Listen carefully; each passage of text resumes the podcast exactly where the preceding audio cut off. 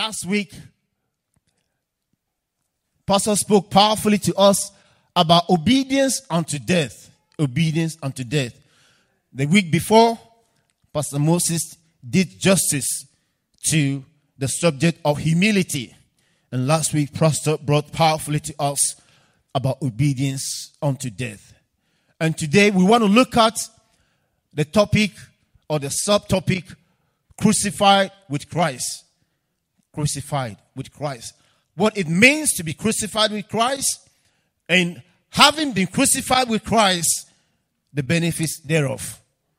We'll look at the benefits of being crucified with Christ. Amen. You know, from the Garden of Eden, as a result of the disobedience of man, of Adam and Eve, sin came into the world. And a consequence of that disobedience also was the curse. Amen. But thank God who loves us so much that he didn't want to leave us in our you know cursed state. So he sent Christ to come to redeem us from the power of the curse and to redeem us from death. Amen. And he came, he gave his life. He was crucified on the cross. He was buried, and on the third day, he rose triumphantly. He rose victoriously. Amen. And today we are looking at that life of being crucified with Christ. Friend, it is a glorious life. It is a life of victory.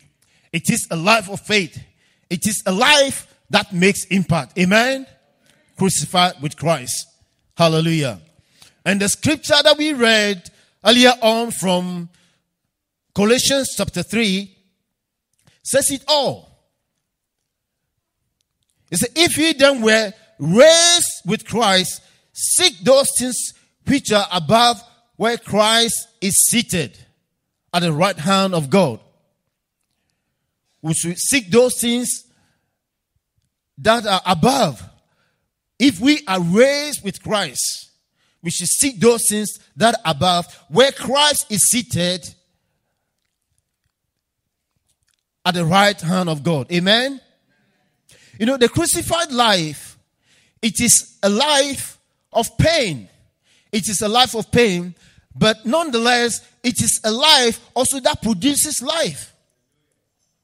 The crucified life is a life of discomfort, it's a life of pain, it's a life of toil, it's a life of blood. But it is a life also that produces life.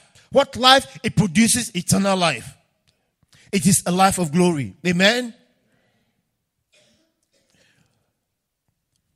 If we go quickly to Romans, Romans chapter 5, Romans chapter 6, I beg your pardon, Romans chapter 6. Romans chapter 6, if we read Romans chapter 6, we read from verse 5 to 8.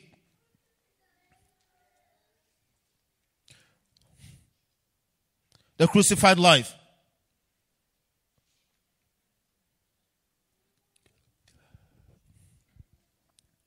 For when we were still without strength, in due time, Christ died for the ungodly. For scarcely for a righteous man will one die, yet perhaps, perhaps for a good man, someone will even dare to die. But God demonstrated his own love towards us in that while we were still sinners, Christ died for us.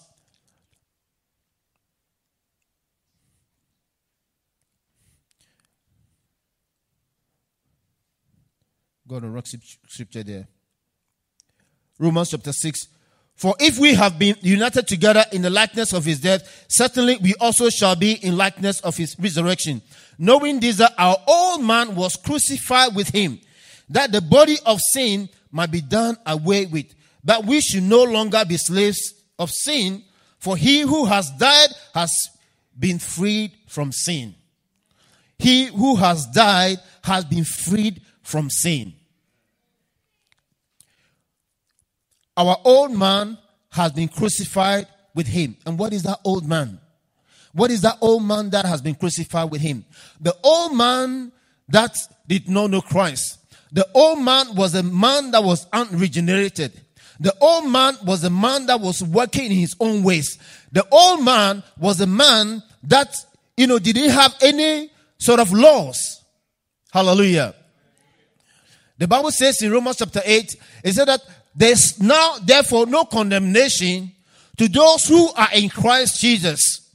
Why? Because the, the, the spirit of life in Christ has liberated, has set us free from the law of sin and death.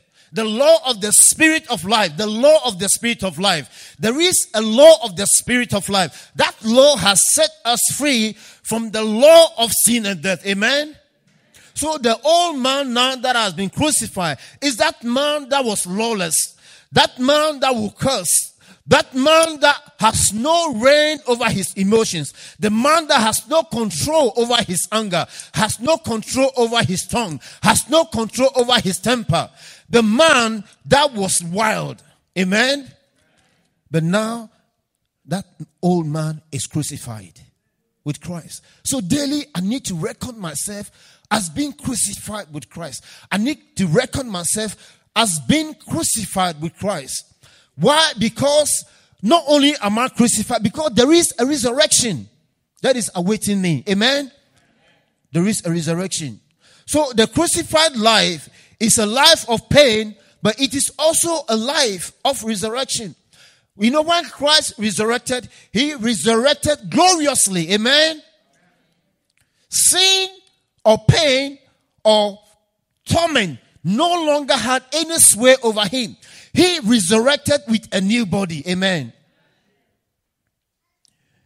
It is a huge challenge. In this day and age that we live, it's like anything goes. But we are a peculiar people. We are a royal priesthood. We are ambassadors for Christ. You know, if you look at what is happening around the world, you know, you just know that the end is not here, but the end is right here. Amen. So we need to be prepared at every moment. Amen. The crucified life. I want to say that the crucified life is a life of obedience. If you look at Romans chapter 12, the Bible says that, and do not be conformed to the world, but be transformed by the renewing of your mind, that you may prove what is that good and acceptable will of the Lord. And do not be conformed to this world, but be transformed by the renewing of your mind, that you may prove what is that good and acceptable and perfect will of God. It is a life of obedience. To live the crucified life, it is a life of obedience. Obedience to the word of God, obedience to the demands of scripture. Be not be conformed. So there is a worldview there is a world system. There is the system of you know philosophy, but there is a God system. Amen. Yeah. And that is the system that we need to emulate. That is the system that we need to follow. And the, to live to lead the life of crucifixion, it is the life of obedience to the word of God. Amen. And one of the things also that can help us to live that life is by having our focus on Christ. Not looking at what anybody else is doing, but looking unto Jesus, who is the author and finisher of our faith. Bible said that who for the joy that was set before him endured the cross, looking unto Jesus. Have Jesus as our example. Have Jesus as our model. To be able to crucify self, to be able to put to death the old man and its loss and all the nature of the old man, we have to have our focus on Christ. We have to have our gaze on Christ. Amen. Bible said that for the joy that was set, what was the joy? The joy of a glorious church, the joy of a triumphant church, the joy of a victorious church, the joy a great army. Hallelujah. Christ is raising a great army, and you are part of the army. The army that will put the enemies to flight. Hallelujah. Christ saw you and he saw me before he went to the cross. He saw you that one day you will be filled with the power and the glory of God. That when you stand and you speak the word of God, things will happen. That when you come to believe and you mention his name, the Bible said that you know demons will tremble at the mention of his name. God is raising an army, and you are part of that army. That is why Christ has to go to the cross. That is the germ of a glorious church. The Bible said that even a bride without wrinkle or without spot. Hallelujah. A bride without wrinkle. You know, a, a, a church that will roar like a lion. A church that will have the spirit of the lion. A church that will not take back. And that you and me, the church of Christ, who are filled with the power and the glory of God who are not afraid to die. Amen? Amen? That was the joy that was set before him. The church that would turn the world upside down. That is why Stephen, even when they were stoning him, when they, can you imagine what a death? You know, they stone you one stone after the other until they sniff the life out of you. But you know, he died triumphantly. He gave up his life gloriously. Amen and that is a hero. Amen. That was the joy that Christ saw. You know, time will not permit that. But when we go into the book of Hebrews, the Bible says some even did not, you know, uh, negotiate for deliverance. They did not negotiate for deliverance. They vehemently gave their life. Hallelujah. That is the joy that was set before Christ. And to be like Christ, to live the example of Christ, we must have the Spirit of Christ. And that is a glorious, fighting, warring, victorious spirit. Amen? Amen? Friends, we've got nothing to lose. We have nothing to lose but all to gain if we embrace this crucified life. Hallelujah. In Philippians chapter 2, Philippians chapter 2, verse 12 to 13.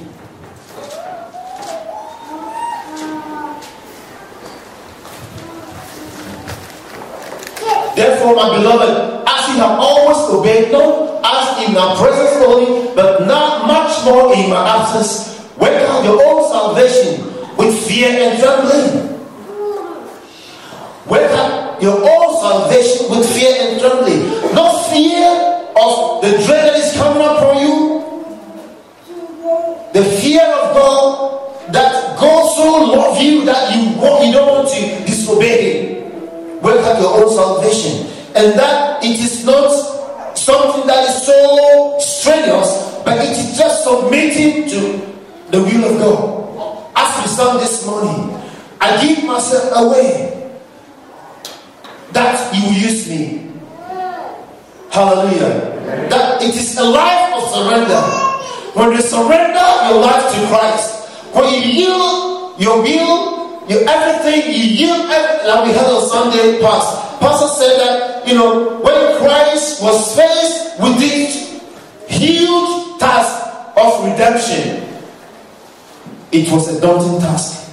But quickly his spirit man was speaking. He said, Not as will, but your will be done. Amen. He surrendered totally his will to the Lord. Amen. Amen. It is a life of surrender. It is a life of it is obedience, but it is a beautiful life that we reproduce. Amen. To live the crucified life, also, it is a life of faith and grace. It is a life of faith and grace. The Bible says in Ephesians chapter 2, verse 8, it said, By grace you have been saved through faith, and not of your own, that any should boast. It is a gift of God. It is a life of faith.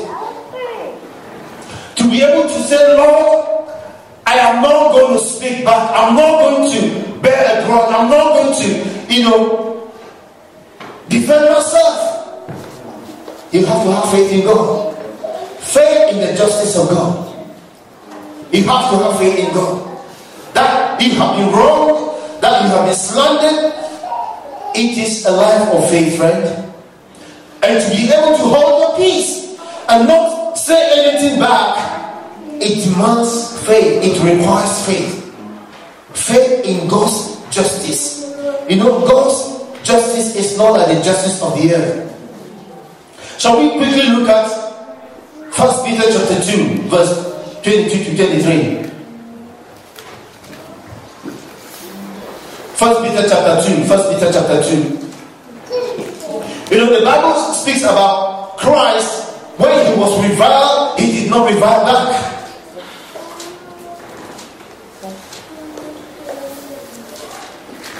Who committed no sin, nor was deceit found in his mouth. Verse 23, please. Who, when he was reviled, did not revile in return. When he suffered, he did not threaten, but committed himself to him who judges righteously.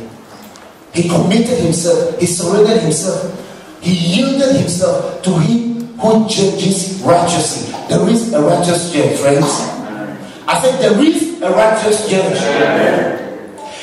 And that righteous judge, his justice is righteous. It's not like the, the justice of the earth. Let's look at the example of Christ.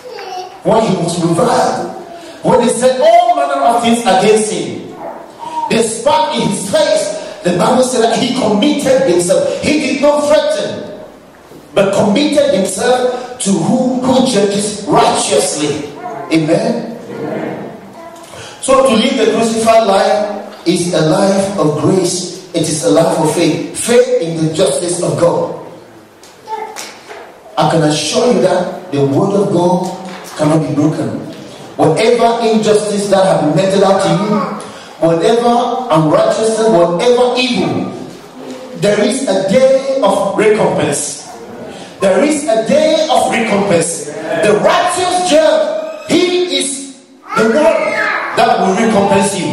He is the one that will vindicate you. Whatever has been done to you, whatever evil, whatever has been done to you, to you or your family or your loved ones, there is a righteous judge. There is the day of recompense. Let us learn to commit ourselves to that righteous judge, and He will not fail you. His justice is perfect. The justice of Christ is perfect. The crucified life also is a life of fruitfulness. John chapter 12, verse 24 says, Unless a grain of wheat falls to the ground and dies, it abides alone. It is a life of fruitfulness. Unless a grain of wheat falls to the ground and dies, it abides alone. It abides alone. But when it dies, it springs up and it bears fruit. It bears much fruit.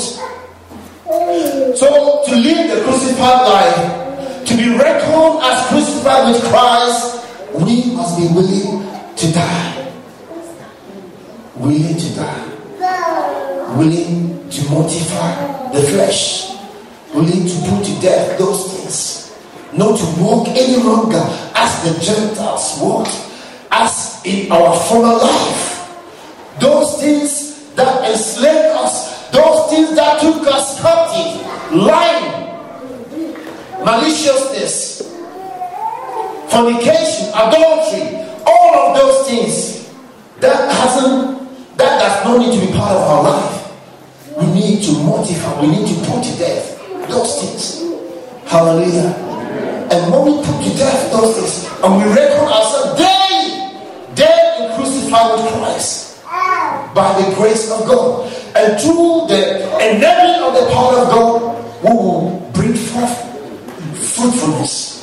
There will be fruit of righteousness, fruit of holiness, the fruit that will be so glorious, that will be so attractive. Amen.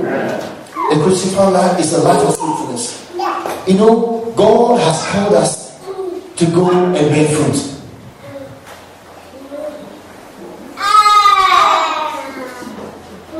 in the gospel according to St. John chapter 15, we know the Bible said that I have called you that you go and bear fruit, and that your fruit will remain. To be able to bear fruit, we have to walk away from some of these things. We have to, Lord, Lord, help me, help me to overcome this lust. Help me to overcome too much eating. Help me to overcome too much gossip. Help me to overcome too much moving that will not add value to my life. Lord, help me, Lord. Help me to yearn and to desire to go after those things of the spirit, the things that will help me to add value to my life, to bear fruit in the kingdom. Help me, and the Lord will help you. He will help us. God has not delivered us from Egypt to leave us to perish in the wilderness, but He delivered us to take us to the promised land. God will take you to your promised land. He will take you to your promised land. Hallelujah. But friends, it requires some effort on our parts, but the greater part of the work has been done by Christ already. All we need to do is to cooperate with Him. Yes, Lord. I will not speak. I'll hold my peace. Because God said, Vengeance is mine. Vengeance is mine. I will repay, says the Lord. But you know, when the heat is on, when the heat is up, it's very, very difficult, you know, to have that Christ-like nature. But you know, Bible said Bible says a righteous man will fall how many times? Seven times, but he rise again. When you sleep, say, Lord, help me. Help me. Help me to be more like you. Help me to be more like you. To hold your peace and to just see the vengeance of the Lord. That's the grace of God. To hold your peace. To hold your peace. It's a great thing to hold your peace.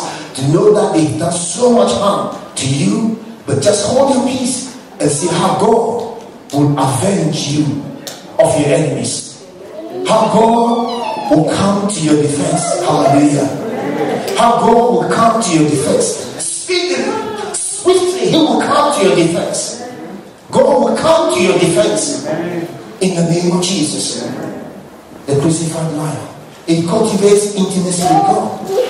In Philippians chapter 3, verse 10 to 11, the Apostle Paul said that, and that I may know him, that I may know him and the power of his resurrection and being conformed unto his death, and if by any means I may attain unto the resurrection, that I may know him that is intimacy, that I may know him, and the power of his resurrection.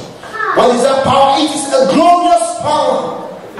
The power that raised Christ from the dead. It is a glorious power. It is a victorious power. Being conformed unto his death. Hallelujah that I may know Him. That should be our prayer, that should be our desire. In the crucified life, you know, it fosters, it, you know, it encourages intimacy with God. To live that crucified is to want to draw closer to God, to be like Him. So, daily your son all I need is you, Lord. It's you, Lord. All I need is you. All I need is you. I just want to be intimate with you, Lord. Whatever it takes to be intimate with you, Lord, I just want to be intimate with you. Hallelujah. How I relate with my spouse, how I relate with my children, how I relate with the extended family who do not understand why I'm not, you know, wiring money to them every month. yes, someone will understand. One company the said, see fast, see fast. Why? Why? Why? He does not understand. We're very close. But he said, Lord, please help me. Just, I cannot explain. There is nothing I can say that will make people understand. Hallelujah. The challenges that we face here are so enormous.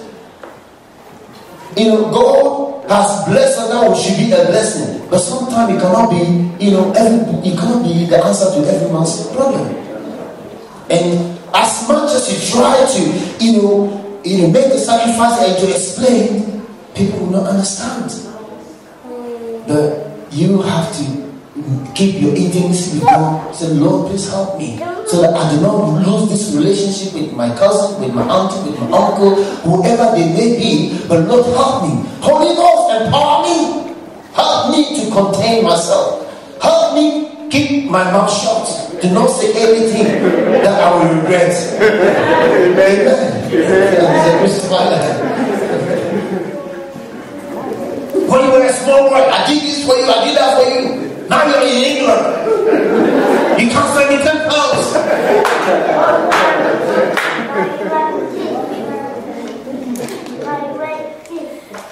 I am your uncle, I am your grandfather, I am this. That is the Lord, please help me. Not to say anything to offend you. Amen. It is a huge challenge. But God is able to help us. Amen. Amen. It's a victorious life, as I've said earlier on. In Galatians 2.20, uh, the Apostle Paul said, I have been crucified with Christ. It is no longer I who live, but Christ who lives in me. I have been crucified with Christ. It is no longer I who live, but Christ lives in me. And the life that I now live, I live by the faith of the Son of God who loved me and gave himself for me. I have been crucified with Christ. The life that I now live, I live by the faith of the Son of God who loves me and gave himself for me. Friends, we need to be confident and secure in the love of God. That's the only thing that can carry us through in this very turbulent times. To be secure in the love of God. To know that God loves you so much that if you were the only human being on earth, Christ will still have come to die for you. Have been crucified with Christ. The life that live, I live by the faith of the Son of God who lost me and gave himself for me. Hallelujah. And he goes on to say that I do not frustrate the grace of God. Every day I need to see myself being crucified with Christ. And the present life that we live, we live by the faith of the Son of God. It is a life of faith but it is a victorious life. It is a glorious life. Hallelujah. It is a victorious life. It is a glorious life. And we need to raise our children to know that this life is the most beautiful life. There's no alternative. There's nothing like it. It is a victorious life. See yourself crucified with Christ. As I begin to run up I want us to look quickly at uh, Ephesians. But before that, let's look at uh, John chapter 16. Verse 33. John 16 33. These things I have spoken to you that in me you may have peace. In the world you will have tribulation. But good, be of good cheer. I have overcome. In the world there will be tribulation. Friends, in the world there will be tribulation. There will be heartache, there will be pain. But be of good cheer. Be of good cheer. Do not be afraid. Do not fear. The Bible says, certain terror shall not come near your dwelling. Hallelujah. Be of good cheer.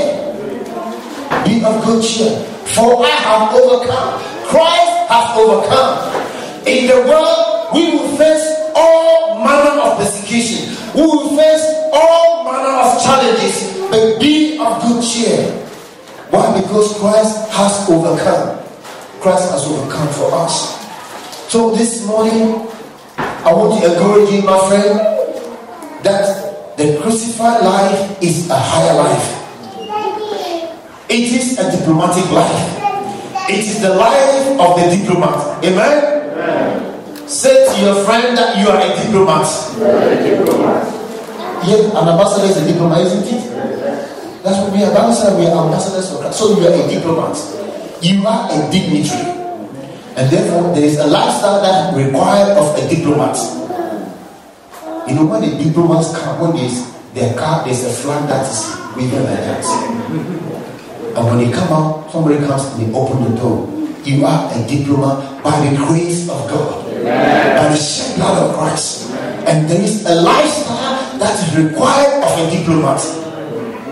You know, following this terrible atrocity that happened in New Zealand Christchurch, there was a former British diplomat that was called upon to speak. And my wife and I, I said him, yes, that is why he's a diplomat. If you listen to the way the, the gentleman was speaking, the analysis that he gave, the conclusion that he drew, the you know the, the way he just kind of looked at the whole scenario, but in a wider context. I, said to my wife, that is why he's a diplomat. He is a diplomat. Hallelujah. So, as a diplomat of Christ, as a diplomat, you know, sent from the kingdom of heaven, there is a speech, there is a manner that we are supposed to conduct ourselves. It is found in the Bible. Shall we rise to our feet?